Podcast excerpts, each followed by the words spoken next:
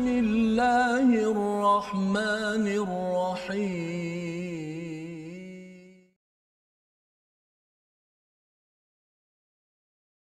بسم الله الرحمن الرحيم.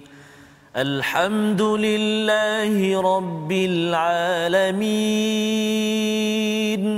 الرحمن الرحيم. مالك يوم الدين. إياك نعبد وإياك نستعين. اهدنا الصراط المستقيم. صراط الذين أنعمت عليهم غير المغضوب عليهم ولا الضالين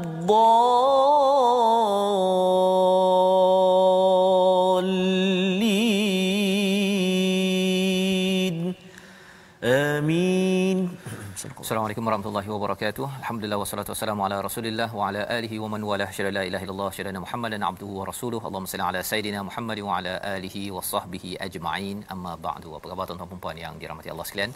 Kita bertemu pada hari ini kita menyambung kepada surah At-Taubah pada halaman 189 pada Jumaat penuh barakah ini kita doakan pada Allah Subhanahu taala Allah pimpin kita.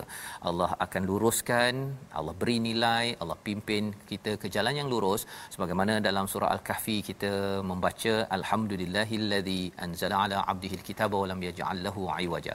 Segala pujian bagi Allah yang menurunkan kitab kepada hamba-Nya yang tidak ada bengkok walam yaj'al lahu iwaja.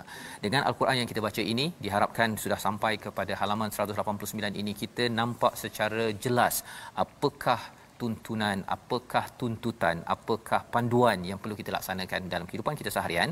Dan pada hari ini kita bersama dengan Ustaz Tarmizi Abdul Rahman. Alhamdulillah Ustaz. Ustaz. Salam Jumaat. Salam barakah. Barakah, Ya, yang kita doakan pada tuan-tuan yang di rumah juga. Ya. Adik-adik uh, ada hari Ya. ini tak ada SPM.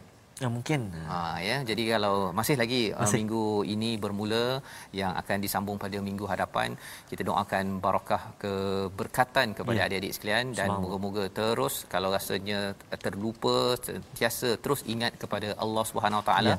itu panduan daripada surah Al-Kahfi yang dibaca pada setiap minggu bagi adik-adik ataupun ibu ayah yang mengamalkan sunnah Nabi sallallahu alaihi wasallam ini. Hari ini kita ingin melihat kepada halaman 189 bagaimanakah sinopsis bagi halaman ini. Mari kita sama-sama perhatikan. Bermula daripada ayat yang ke-14 kita akan melihat menyambung kepada semangat yang diberikan oleh Allah SWT kepada orang-orang yang beriman perangi musyrik sebagai azab daripada Allah dan membersihkan hati orang-orang yang beriman ini yang dinyatakan pada ayat 14 hingga ayat 15 dan kemudian disambung pada ayat yang ke-16 ujian kaum muslimin dan menjadikan teman kepercayaan ya. Menjadikan macam mana ujian itu yang perlu dihadapi dengan baik iaitu dengan berjihad fi sabilillah. Kemudian disambung pada ayat yang ke-17 ya. Allah menceritakan tentang siapakah yang layak memakmurkan masjid Allah Subhanahu Wa Taala Masjidil Haram dan juga masjid-masjid di seluruh dunia. Diikuti pada ayat 19 hingga 20 keutamaan beriman kepada Allah dan hari akhirat serta jihad bersungguh-sungguh fi sabilillah Allah menyatakan ini sebagai kumpulan orang-orang yang yang berjaya. Jadi ini adalah kandungan daripada halaman 189 cara ringkas. Mari sama-sama kita mulakan dahulu ya dengan bacaan daripada ayat 14 hingga 17. Saya jemput tuan-tuan yang belum share lagi pada hari Jumaat ini share di Facebook, beritahu pada kawan, jom kita baca ayat 14 hingga 17 sebagai permulaan pertama. Silakan Ustaz. Baik, terima kasih kepada Ustaz Fazrul. Bismillahirrahmanirrahim. Assalamualaikum warahmatullahi wabarakatuh. Alhamdulillah wassalatu wassalamu ala Rasulillah wa ala alihi wa sahbihi wa man walah wa ba'd. Penghulu segala hari ini uh, dalam perjalanan kita nak menuju ke Ramadan al-Mubarak, uh, penghulu segala bulan, kita berada di penghulu segala hari. Mudah-mudahan Allah Subhanahu wa taala terus kurnia kesihatan kepada kita, panjangkan usia kita dalam ketaatan kepada Allah Subhanahu wa taala. Uh, saya kira muka surat uh, ataupun halaman 189 hari ini uh, sangat-sangat mustahak uh. Uh, kadang-kadang kita claim diri kita ni kaki masjid sah. Ya. Tapi Allah menyatakan dekat sini sah nanti insya-Allah uh, siapakah uh, yang sebenar-benarnya yang selayaknya memakmurkan rumah Allah Subhanahu Wa Taala tak kira datang berjemaah ke jawatan kuasa ke dan sebagainya muka surat ataupun halaman hari ini uh, kita belajar betul-betul insya-Allah eh. Jadi mari kita baca dulu uh, ayat yang ke-14 hingga ayat yang ke-17 muka surat 189. Ayuh sahabat-sahabat Al-Quran, ibu ayah yang saya kasih sekalian, kita mula dulu dengan bacaan murattal uh, sabah insya-Allah. أعوذ بالله من الشيطان الرجيم. قاتلوهم يعذبهم الله بأيديكم ويخزهم وينصركم عليهم ويخزهم وينصركم عليهم ويشف صدور قوم مؤمنين. ويذهب غيظ قلوبهم. ويتوب الله على من يشاء. والله عليم حكيم.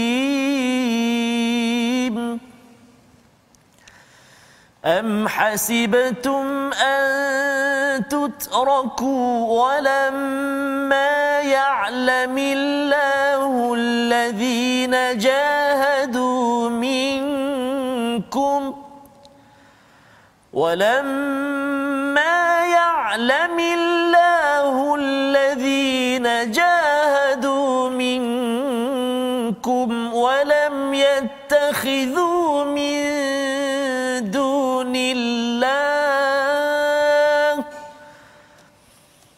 ولم يتخذوا من دون الله ولا رسوله ولا المؤمنين وليجا والله خبير بما تعملون.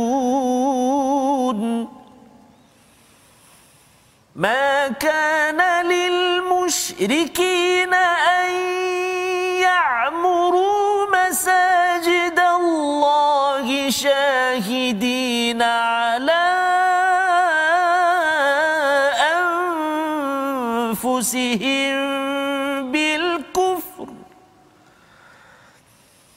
أولئك حبطت أعمالهم وفي النار هم خالدون.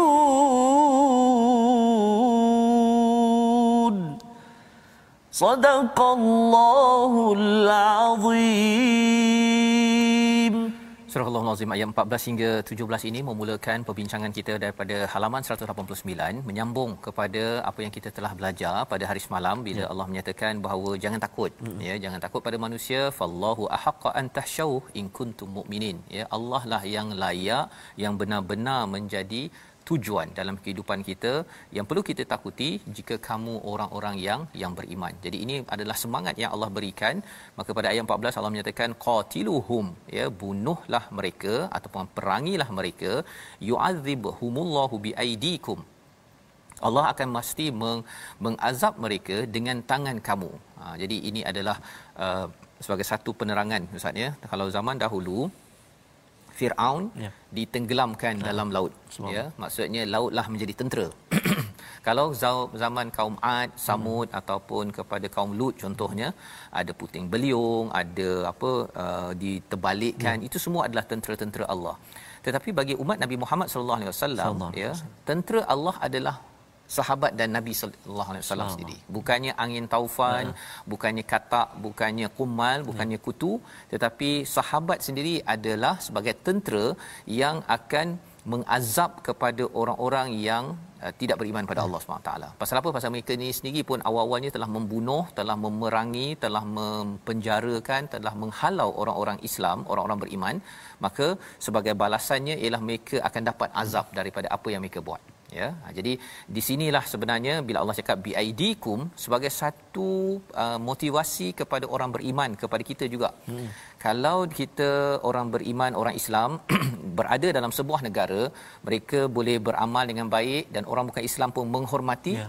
okey tak ada masalah insyaallah tetapi kalau orang yang bukan Islam menyerang dan menghina kepada orang Islam maka apa yang perlu dibuat ialah perlu bersedia untuk berjuang ya ikut keadaan ustaz ya hmm. bukannya tiba-tiba rasa nak uh, ni bawa pisau terus oh. bukan bukan bukan ini perlu diumumkan oleh pemerintah yeah. kita ada tentera kita ada panglima kita ada agung hmm. ha, semua tu kena tunggu dulu dia punya apa arahannya kalau diizinkan baru ia dapat dilaksanakan jadi apakah yang berlaku kalau berjuang ini? Wayuhzihim wayansurkum Allah akan hina mereka.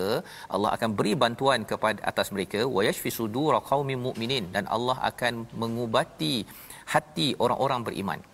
Apakah yang di diubat pada hati orang beriman? Ya, salah satunya ialah orang-orang yang beriman ini yang lemah dulu uh, bila dia dah lemah ustaz ya bila dah menang ini dia boleh buat apa-apa sahaja kepada orang yang lemah hmm. kan? Bila dah sampai ke Fathu Mekah bila sudah dapat dah dah ada gerombolan yang ramai kalau Abu Bakar tu bawa ber beratus ribu orang daripada Madinah pergi ke Mekah tu naikkan haji ustaz pada tahun ke-9 ya. ataupun ke 9 hijrah tersebut ya.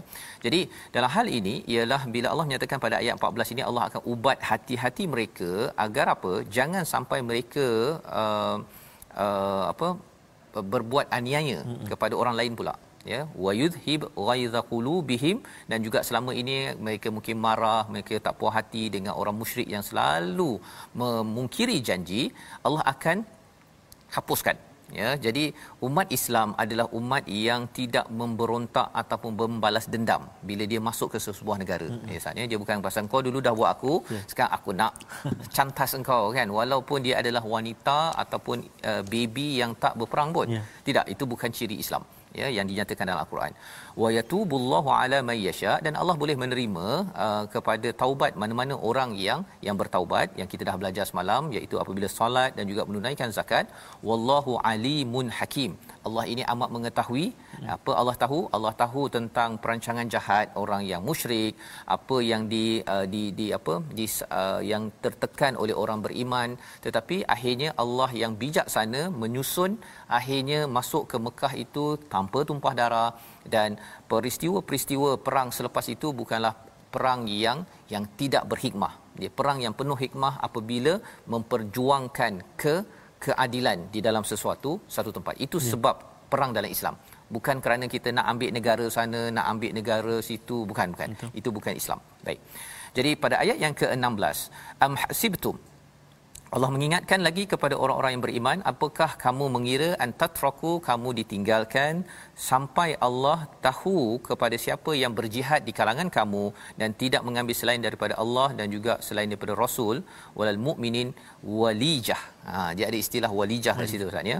Walijah ini maksudnya ialah Teman. orang yang amat dekat. Waljan ini maksudnya orang yang amat dekat hmm. yang kita kongsi segala personal matter. Masya-Allah. Ha perkara yang rahsia-rahsia kita semua kita dah hmm. kongsikan tetapi Allah kata jangan ambil selain daripada Allah dan Rasul ini dan orang beriman dan juga teman ini kecuali apabila dia dimanfaatkan untuk perjuangan. Hmm.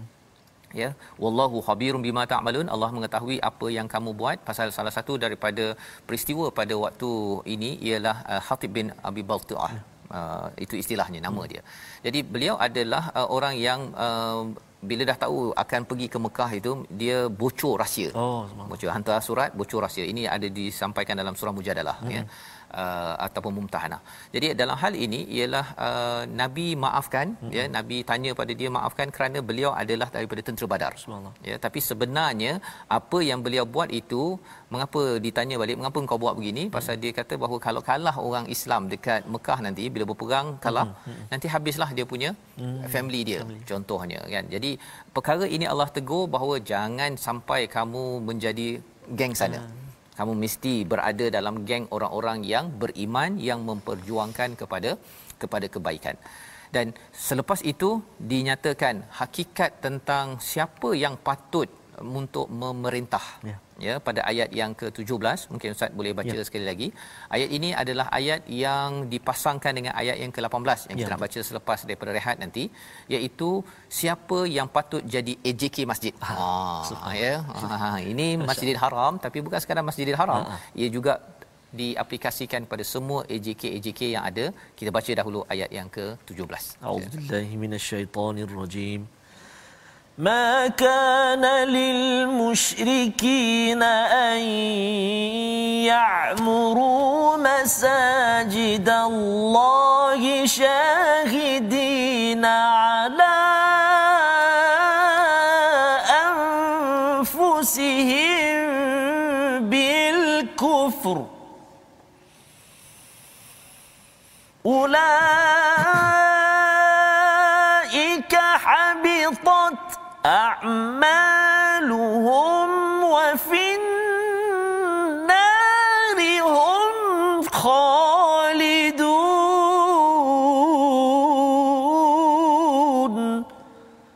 صدق الله العظيم Surah Nazim ayat yang ke-17 daripada surah At-Taubah tidak layak orang-orang musyrik memakmurkan masjid Allah padahal mereka sendiri mengakui kekafiran mereka. Sia-sia saja amalan mereka dan mereka kekal di dalam neraka. Jadi ini adalah ayat uh, kesinambungan daripada ayat yang ke-16 tadi ya. Ustaz ya bila bercakap tentang adakah kamu berfikir bahawa kamu akan dibiarkan begitu sahaja sampai kamu ini berjihad bersungguh-sungguh ini kepada orang beriman hmm. ya kepada orang beriman maksudnya kamu bukan sekadar boleh kata saya beriman tapi ya. tidak dibuktikan dengan hmm. jihad fi sabilillah ya dan uh, dalam masa yang sama tidak mengambil teman yang setia selain Allah Rasul orang-orang yang beriman ya dan juga orang-orang yang walijah itu sebagai teman setia hmm. ya orang yang kita nak kongsi uh, rahsia apa sebagainya itu adalah kerana Allah Subhanahu Wa Taala bukan kita sanggup jadi hmm. pembocor ya. rahsia ya. tersebut kerana nak uh, buat sesuatu untuk mendapat manfaat personal ya. ya tetapi adalah untuk kerana Allah SWT. Jadi pada ayat yang 16 ini membawa kepada ayat 17 pasal makana lil musyrikin Allah menjelaskan orang yang syirik kepada Allah tak wajar untuk memakmurkan masjid Allah Subhanahu Wa Taala. Dalam konteks awalnya adalah Masjidil Haram. Ya. ya uh, apa yang mereka buat selama ini selama ini mereka beri hmm. minum yeah. ya mereka mereka menjadi uh, penyambut tetamu kepada para hujaj yang datang seluruh dunia uh, mereka apa lagi mereka uh, bagi bantuan yeah. ya semua perkara itu dibuat oleh orang-orang musyrik pada waktu itu sebelum Fatu Mekah tersebut jadi Allah kata tak wajar sebenarnya kamu menjaga Masjidil Haram Mm-mm. tapi sebenarnya kamu bukan nak mentauhidkan Allah kamu nak dapat projek. Betul kamu nak dapat projek ekonomi, kamu nak dapat projek sosial, dapat pangkat, kuasa. Sebenarnya syahidina ala anfusihim bil kuf. Padahal kamu ini kufur. Mm-mm. Kamu ini tidak bukan nak jaga masjid pun, kamu nak jaga diri kamu. Ya. Jadi antara tempat yang strategik di Masjidil Haram ini ialah Betul. orang bisnes Ustaz. Betul orang bisnes, orang berpangkat, memang siapa yang dikaitkan dengan Masjidil Haram saja hmm. memang terkenal. Sampai zaman hmm. sekarang pun. Yeah. Ada orang sampai siap lagi dia kata saya pernah jadi imam di Masjidil Haram. Allah. Oh, kan. Uh, rupanya dia pasal datang semayang lambat, lambat. jadi dia jadi imam masbuk kat belakang kan. Sampai tahap begitu sekali. Allah. Nak ceritanya Masjidil Haram ni amat-amat diangkat yeah. namanya oleh Allah SWT. Jadi orang yang musyrik pun nak ambil kesempatan. Yeah. Orang musyrik ya. Jadi Allah kata tidak layak ya. Ulaika habitat a'maluhum. Mereka itu adalah sia-sia. Habitat ini daripada perkataan habata hmm. uh, kambing gemuk ya. tapi keracunan Allah ya. Dia nampak kambing gemuk ni oh. kan kalau golek tu sedap oh. Ustaz kan tapi bila makan lagi bahaya, lagi bahaya. itu adalah habitat. Maksudnya kita nampak dia buat amal kebaikan yang banyak hmm dia bagi minum, bantu sana, bantu sini apa sebagainya, tapi rupa-rupanya ini digelar sebagai amal, bukan sekadar amal, amaluhum, amal-amal mereka ini adalah habitat. Betul. Seperti kambing gemuk yang yang keracunan. Maksudnya tidak ada uh, tak ada apa manfaat sia-sia. Dan Allah nyatakan wa finnarihum khalidun kekal di dalam neraka naudzubillah min zalik. Jadi nak cerita dia di sini pada ayat 17 ini uh, apa yang perlu kita beri perhatian ialah uh, kadang-kadang mungkin ada sesetengah orang tu buat kerja-kerja membantu uh orang ni memang bagus ustaz. Betul ustaz. mantap ya. Tetapi kita kena jaga-jaga kita membantu orang itu adakah kerana beriman pada Allah uh ataupun nak membawa orang beriman pada kita. Ha, itu dua perkara yang berbeza. Ada orang yang bila dekat pilihan raya uh. oh waktu itulah dia insyaallah Oh. bagi air bagi bantuan bagi tong bagi apa sebagainya Bagi kat masjid tu. Ah pergi kat masjid pula tu kan okey pasal masjid memang tempatnya kalau boleh nak uh, beri khutbah lagi saya dekat luar negara dulu saya Hmm. jadi presiden persatuan ustaz kan ada seorang tu dia kata bila dia tanya tengok saya ni macam lembut sikit Ah. lah berbanding dengan orang Arab kalau jadi presiden kan jadi dia kata Fazrul uh, dia cakap bahasa, Mela- bahasa Inggeris lah kan Inggeris. saya nak uh, peluang lah untuk berkhutbah dia kata Oh. Pasal dia kata selama ni susah nak berkhutbah tapi saya yakin awak ni lembut kan? Awak ni boleh mendengar semua pendapat kan? Dia cakap mengapa saya nak bagi pada awak uh, berkhutbah pula? Kan? Uh, dia kata tak boleh ke? Dia kata. Uh, apa yang menyebabkan saya boleh? Ha, kan? jadi dia kata oh I thought ha, kan? Saya ingatkan awak ni lembut boleh saya nego kan? Kata ah, memang saya lembut kan? Orang Malaysia memang lembut tapi jangan main-main kan? Jangan main-main kan? Dan dia orang Arab lah kan? Jadi dia terkejut. Dan rupa-rupanya ialah uh, mimbar masjid Ya. adalah salah satu daripada tempat untuk InsyaAllah. berkuasa. Ya. Ya. Ha, jadi uh, ini sebabnya mengapa kita kena berjaga-jaga kalau waktu dekat-dekat pilihan raya hmm. baru muncul Ya. tapi lepas tu tak, tak muncul dah kan. Ini perkara yang perlu diberi perhatian dan ini uh, komen Ustaz. Yalah, yang lebih parah lagi sah nak dekat bulan raya tak muncul. Ha. Selepas bulan raya tak muncul, tetap muncul-muncul. dan tak muncul-muncul ha, ya jadi ini Allah kata uh, rugi sahaja Ya, insyaAllah. walaupun buat baik mm-hmm. membawa kepada perkataan pilihan kita pada hari ini sama-sama kita saksikan iaitu perkataannya Khazia. iaitu dihina ataupun menghina ya Allah nyatakan pada ayat yang ke-14 bila seseorang ataupun umat Islam uh, menyerang ataupun berjuang sebagai tentera Allah Allah akan wayuhzihim. Allah akan menghina kepada orang-orang yang melawan Allah Subhanahu Taala 26 kali di dalam al-Quran.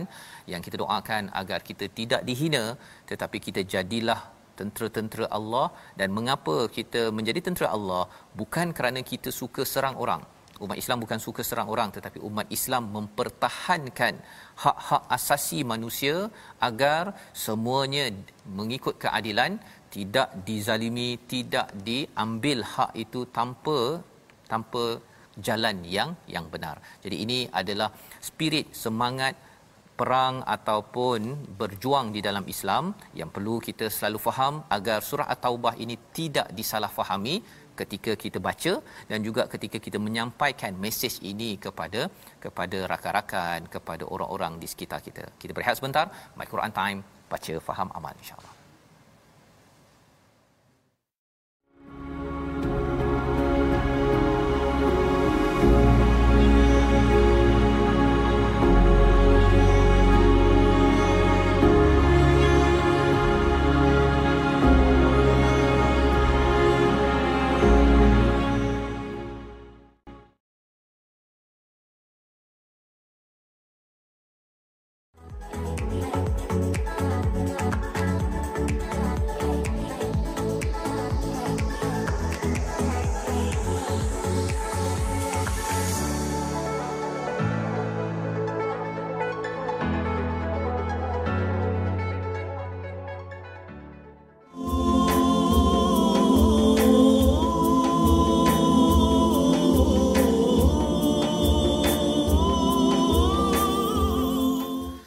اللهم صل على محمد.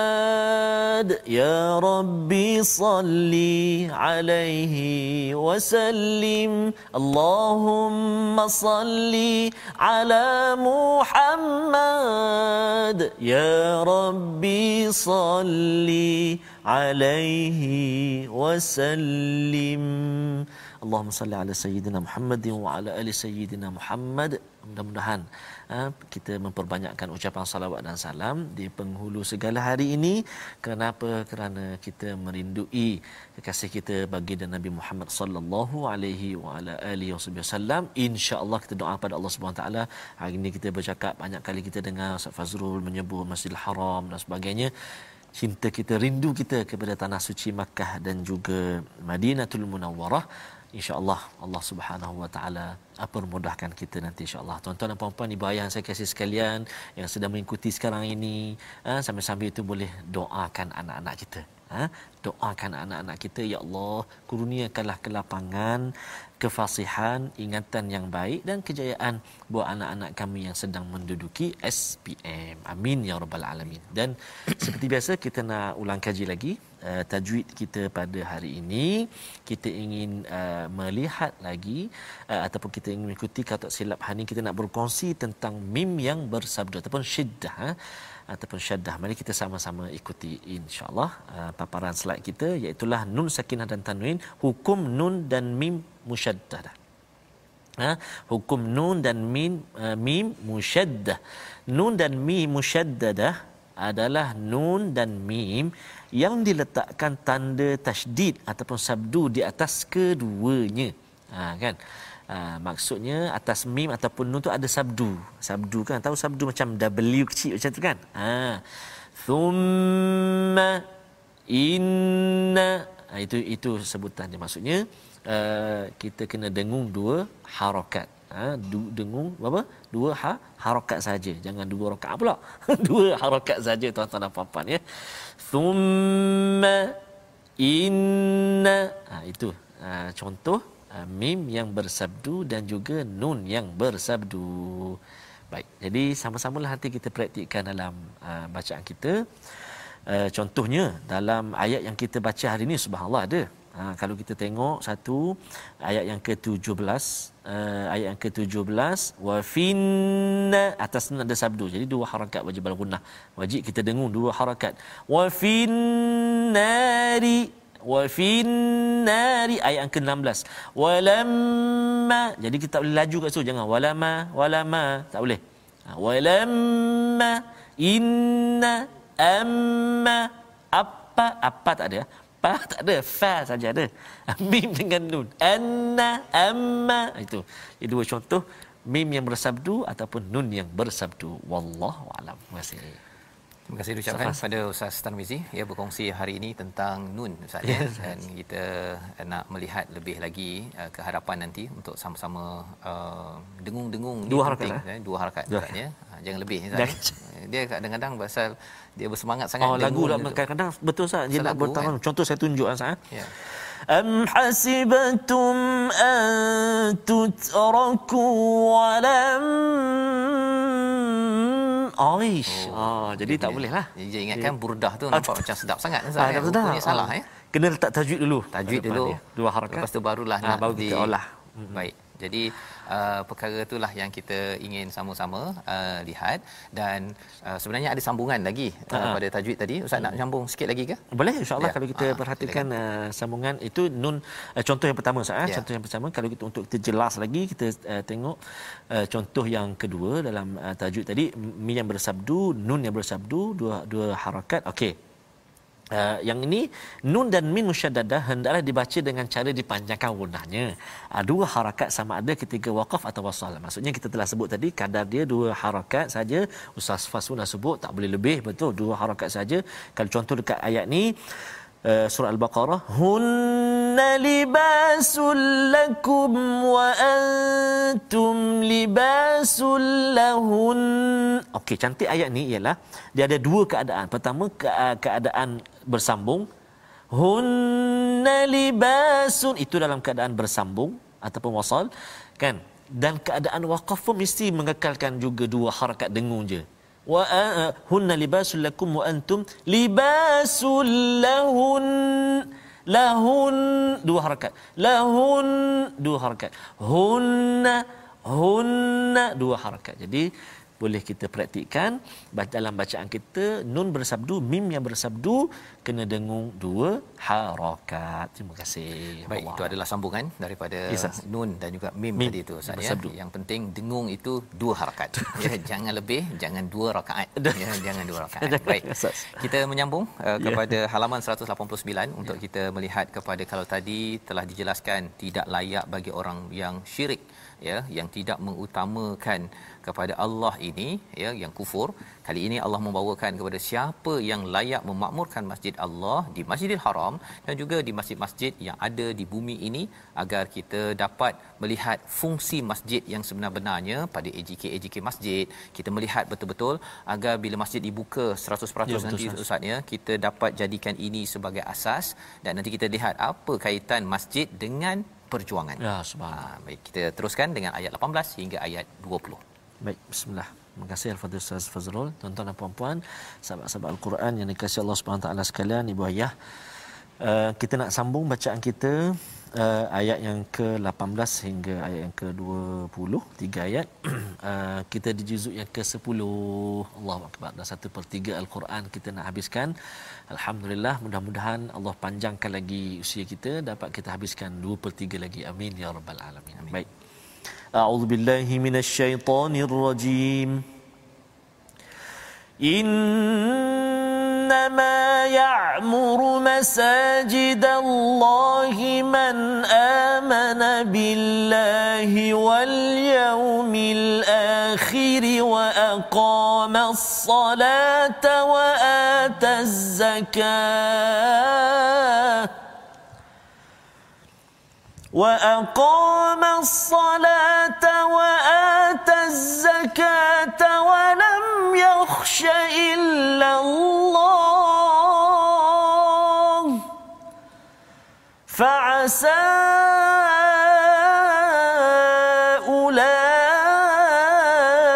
أولئك أن يكونوا من المهتدين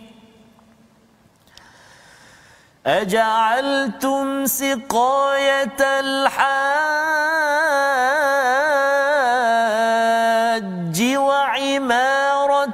المسجد الحرام كمن آمن بالله.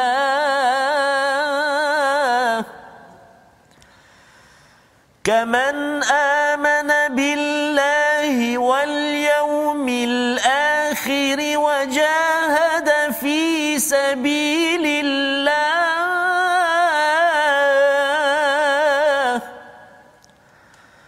لا يستوون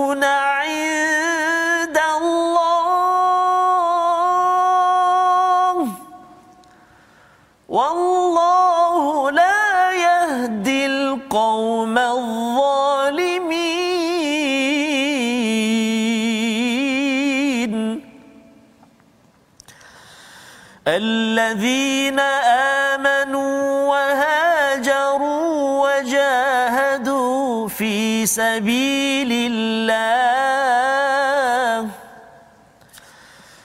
وجاهدوا في سبيل الله بأموالهم وأنفسهم.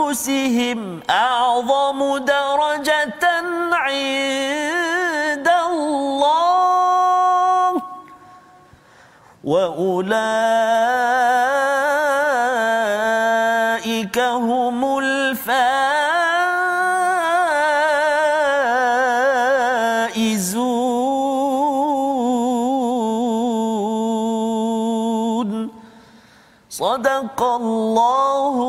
العظيم Surah Al-Azim ayat 18 hingga 20 ini menjelaskan kepada kita bagaimana sifat orang-orang yang layak untuk memakmurkan, mengimarahkan masjid.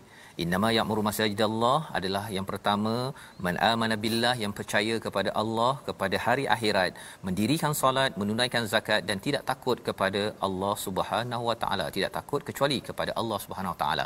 Ada lima perkara menjelaskan tentang fungsi masjid yang perlu dibangunkan oleh AJK Masjid di Masjidil Haram ataupun di masjid di Bangi dan di Shah Alam misalnya dan di seluruh seantero dunia Maksudnya ialah apa? Yang pertama fungsi masjid itu adalah untuk membina keimanan kepada Allah.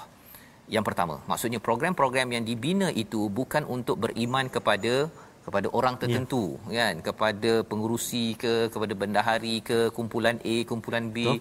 bukan. Untuk membawa kepada Allah yang pertama.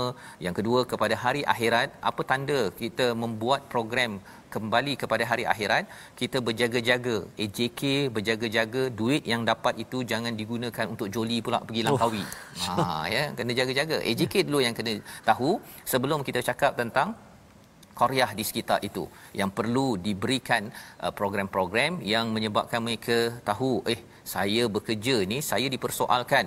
Adakah saya amanah ketika melaksanakan tugas saya? Program begitu perlu dibuat ya. Rasuah bukan dibuat oleh SPRM semata-mata ya. ya tetapi dibuat juga program itu kesedarannya di masjid. Bagaimana transaksi sesama manusia ini uh, mesti berasaskan kepada transaksi yang halal contohnya agar di akhirat nanti tidak hutang kita ataupun uh, muamalat kita ini tidak ya. tidak selesai yang ketiganya wa aqama solah yang itu biasa ustaz ya biasa ya. orang cakap pergi masjid nak solat tapi sekarang ini kita tak dapat menunaikan solat di mendirikan solat di masjid hmm. ya bagi sebahagian tempat bagi tuan-tuan yang mengikuti live uh, ini jadi uh, kita doa agar hmm. kita dapat kembali ya memaknai Amin. Ya fungsi masjid hmm. khuatir nanti ada orang pergi masjid untuk solat ya. tapi solatnya itu adalah untuk dia bukan nak bawa kepada Allah tapi untuk dia tunjukkan saya baik ha kan kalau saya baik bagi projek pada saya inilah yang berlaku kepada orang-orang uh, musyrik di Masjidil Haram yang akan dijelaskan pada ayat sebentar nanti dan yang kelimanya ialah ataupun yang keempatnya wa'ataz zakah orang yang pergi yang memakmurkan masjid. Fungsi masjid adalah untuk menghasilkan orang-orang yang suka derma dan menunaikan zakat agar masyarakat di sekitar masjid itu dapat terbela. Dan yang keempatnya walam yasha illallah ini amat menarik kerana apa? Kerana ayat ini muncul dalam dalam ayat surah perang saatnya ya subhanallah. Walam yahsha illallah tidak takut kecuali Allah. Kalau tuan-tuan perasan semalam kita sudah pun uh, melihat ayat yang ke-13. Fallahu ahaqqa an tahshauhu in kuntum mu'minin. Pergilah berperang ya pergilah berjuang. Kerana apa? Jangan takut kepada manusia tapi takutlah kepada Allah. Istilahnya tahshau. Jadi perkataan khasyah ini muncul sekali lagi ya. Khasyah ini pada ayat yang ke-18 ciri orang yang memakmurkan masjid fungsi masjid adalah menimbulkan takut hanya kepada Allah semata-mata. Ya tidak berani untuk dia berasuah tidak berani untuk dia pecah amanah tidak berani dia untuk buat perkara-perkara yang dosa. Kalau silap dia akan cepat-cepat bertaubat. Kerana ini kalau dibina di masjid maka kesannya akan tersebar ke seluruh ke seluruh masyarakat. Dan kalau perlu berjuang, kalau perlu berjuang tak takut. Ya. Yeah. Ha tak takut. Orang yang sembahyang kat masjid, orang yang berani kalau kata jom kita mm-hmm. uh, perangi orang-orang yang mengganggu negara ini. Mm-hmm. Jom. Ha ya dia tak ada pula uh, tak apalah awak pergilah saya saya duduk kat masjid je takut uh-huh. kan.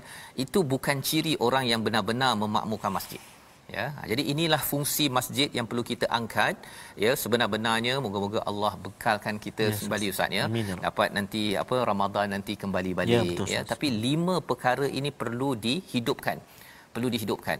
AJK kena tengok balik adakah program uh, kuliah asyik nak uh, suruh orang uh, dengar perkara yang sama ataupun menghidupkan lima fungsi. Dan Allah nyatakan ulaika fa'asa ulaika an yakunu minal muhtadin. Ya moga-moga ini akan menyebabkan mereka menjadi orang yang muhtad ataupun muhtadin yang diberi hidayah yang dipimpin oleh Allah. Kalau kita buat lima perkara ini kalau AJK Masjid buat program yang berdasarkan lima perkara ini insya-Allah qaryah tersebut akan menjadi qaryah yang sentiasa dipandu hidayah oleh Allah. Dan inilah yang akan tersebar ke dalam organisasi, tempat kerja, dalam keluarga di sekitar kawasan masjid tersebut. Dan di dalam ayat yang ke-19 Allah nyatakan aja'altum adakah kamu mengira bahawa orang yang beri minum kepada orang yang mengerjakan haji dan memakmurkan Masjidil Haram itu sama dengan orang yang beriman pada Allah hari akhirat dan berjuang fi sabilillah? Ya. Tadi awal tadi yang uh, pergi masjid adalah man amana billah wa yaumil akhir dirikan solat zakat dan juga tidak takut pada Allah kali ini Allah rangkumkan kepada wajah hadafi sabilillah bersungguh-sungguh pada jalan Allah ini paling kurang ada tiga. Yang pertama bersungguh-sungguh nak pergi sembahyang ustaz. Mm-hmm. mendirikan sembahyang kalau tak dapat pergi masjid kita solat dekat rumah berjemaah Betul. dengan ahli keluarga. Bersungguh-sungguh. bersungguh-sungguh. Itu jihad kita. Yang keduanya apa? Jihad dalam usaha kehidupan seharian sampai bayar zakat. Sampai bayar zakat. Itu jihad seterusnya. Jihad ekonomi dan yang ketiganya ialah walam yahsya illallah. Tidak takut pada Allah. Itu maksudnya jihad qital. Jihad berperang kalau diperlukan untuk berperang. Itu uh, level 3 level 3 ya. Jadi Allah kata la yastawuna indallah. Orang yang beri minum tersebut yang beri makan yang uh, bantu orang miskin hmm. berbanding dengan orang beriman pada Allah hari akhirat dan juga berjuang tiga perkara tadi hmm. tak sama dengan orang yang sekadar bantu tapi tak semayang. Hmm bantu orang uh, makan gelandangan ke hmm. orang miskin tetapi dia tidak menunaikan zakat. Tak memperjuangkan ekonomi. Dan yang ketiganya tidak menegur kepada perkara-perkara yang tidak adil dalam masyarakat ataupun sampai kepada tahap berperang. Ya? Ha, tapi kalau katakan berjihad fi sabilillah maka inilah tahap yang tinggi. Allah kata wallahu la yahdil qaumal zalimin. Allah tidak memberi hidayah kepada orang yang zalim. Apa maksud zalim? Di sini orang yang zalim itu ialah apabila dia buat kerja menolong manusia tapi rupanya ustaz ya. dia nak dapat kuasa ya. nak dapat projek. Ha ya sebenarnya orang-orang di Mekah ini tadi yang kita bincang Betul. mereka nak projek mengapa mereka marah sangat pada Nabi Muhammad so, so. ya pasal apa tak dapat projek nak Betul. jual berhala. Uh-huh. Tak dapat projek nak bagi air supply Betul. air. Projek apa lagi? Macam-macam. Macam-macam. Ya pada musim haji dan umrah itu adalah tempat untuk berkuasa ya. dan juga jadi kaya. Kurma dan sebagainya. Kurma. Ha kan marah nanti kata ah, aku tak boleh duduk kat sini. Macam mana? Ha kan. Jadi ini adalah ayat yang ke-19 dan ayat yang ke-20 Allah memuji orang yang beriman, berhijrah, wajahadu, berjihad fi sabilillah dengan harta dan diri mereka darjat mereka adalah amat besar di sisi Allah Subhanahu Wa Taala. Ayat ini adalah surah yang turun bila dah ke Mekah Ustaz ya. Ya. Maksudnya apa? Dalam ayat ini orang beriman kita tahu orang berhijrah ini kalau dulu kita ingatkan bahawa muhajirin daripada Mekah ke Madinah. Betul. Kali ini pasal ini dekat Mekah dah, maksudnya orang dekat Madinah mm-hmm. mereka boleh jadi muhajirin juga. Oh. Nah, ya. Orang Madinah jadi muhajirin pasal mereka sanggup berhijrah untuk bersama Nabi di di Mekah dan berjihad fi sabilillah. Allah kata mereka itu darjatnya tinggi di sisi Allah wa ulaika humul faizun. Inilah kejayaan yang benar-benar sehingga mereka akan masuk syurga dan selamat daripada api neraka. Bagi kita beriman, sanggup berhijrah kalau tempat kerja kita itu penuh dengan arak, penuh dengan perkara yang tidak bagus ataupun wajahadu fi sabilillah tuan-tuan menyumbang pada perkara yang menaikkan agama Allah, maka inilah janji Allah kita akan naik ranking ya status kita. Kita dapat kalau di uh, negara kita dapat datuk rasa bangga ustaz kan ini dapat datuk di sisi Allah. Allahu akbar tak dapat di sisi manusia di sisi Allah pastikan kita dapat. Wa ulaika humul faizun. Membawa kepada sinopsis ataupun uh, situasi gambaran luas halaman 189 kita saksikan. Iaitu yang pertama di sebahagian atas kiri itu bercerita tentang bagaimana perkataan orang-orang yang beriman. Kata mereka menyatakan bahawa rasai azab ya kepada orang-orang yang pernah menzalimi mereka selama ini dan dalam masa yang sama hakikat Masjidil Haram sebelah kanan atas itu adalah layak ditakbir oleh orang yang bertakwa. Kerana mereka mentakbir bukan untuk diri mereka tetapi mentakbir untuk manfaat orang di sekitar mereka. Ya mereka menunaikan zakat mereka tidak takut kecuali kepada Allah Subhanahu Taala. Dan dalam masa yang sama di bawah itu orang-orang yang syirik kepada Allah perlu mempersoalkan mereka ni betul ke tak betul? Kalau mereka betul mengapa mereka tidak tidak dibantu oleh Allah dalam kehidupan? Tetapi bagi orang Islam kita yakin bahawa perjuangan ini adalah perjuangan yang memang benar membawa kejayaan sampai ke syurga. Membawa pada resolusi kita bersama pada hari ini. Yang pertama berjuang sebagai tentera Allah dengan mengajak ke arah kebaikan dan memerangi kebatilan. Yang pertama buktikan keimanan dengan kesediaan untuk berjuang pada bila-bila masa diminta. Dan yang ketiga kita sama-sama imarahkan masjid dengan keimanan kepada Allah dan hari akhirat. Dirikan solat tunaikan zakat sebagai tanda keprihatinan sosial kita. Kita berdoa pada Allah Allah pimpin kita bersama insyaallah أعوذ بالله من الشيطان الرجيم بسم الله الرحمن الرحيم الحمد لله رب العالمين والصلاة والسلام على رسول الله الأمين وعلى آله وصحبه أجمعين Ya Allah, ya Tuhan kami, kami menadah tangan memohon ke hadratmu, Ya Allah. Wahai Tuhan yang maha mendengar, wahai Tuhan yang maha mengetahui. Ya Allah, wahai Tuhan yang maha pengampun, ampunkan dosa-dosa kami, Ya Allah. Ampunkan dosa-dosa mak ayah kami, Ya Allah. Ibu ayah mertua kami, Ya Allah. Kasihani mereka sebagaimana mereka kasih buat kami. Sejak kami kecil lagi, Ya Allah. Ya Allah ya Tuhan kami kami rindu untuk bersama sahabat-sahabat kami berjamaah di rumah-rumahmu masjid-masjidmu ya Allah. Maka ya Allah permudahkan kami ya Allah untuk kembali ke rumahmu masjid-masjidmu ya Allah. Mengikut bersalat berjamaah dan juga mengikuti majlis-majlis ilmu ya Allah. Birahmatika ya arhamar rahimin Ya Allah ya Tuhan kami kami mohon ke hadratmu ya Allah. Kami rindu untuk salat tarawih. Maka ya Allah berkati kami. Saat ini di bulan Rejab berkati kami di bulan Syaban. Sampaikan kami kepada bulan Ramadan al-mubarak bi rahmatika ya arhamar rahimin.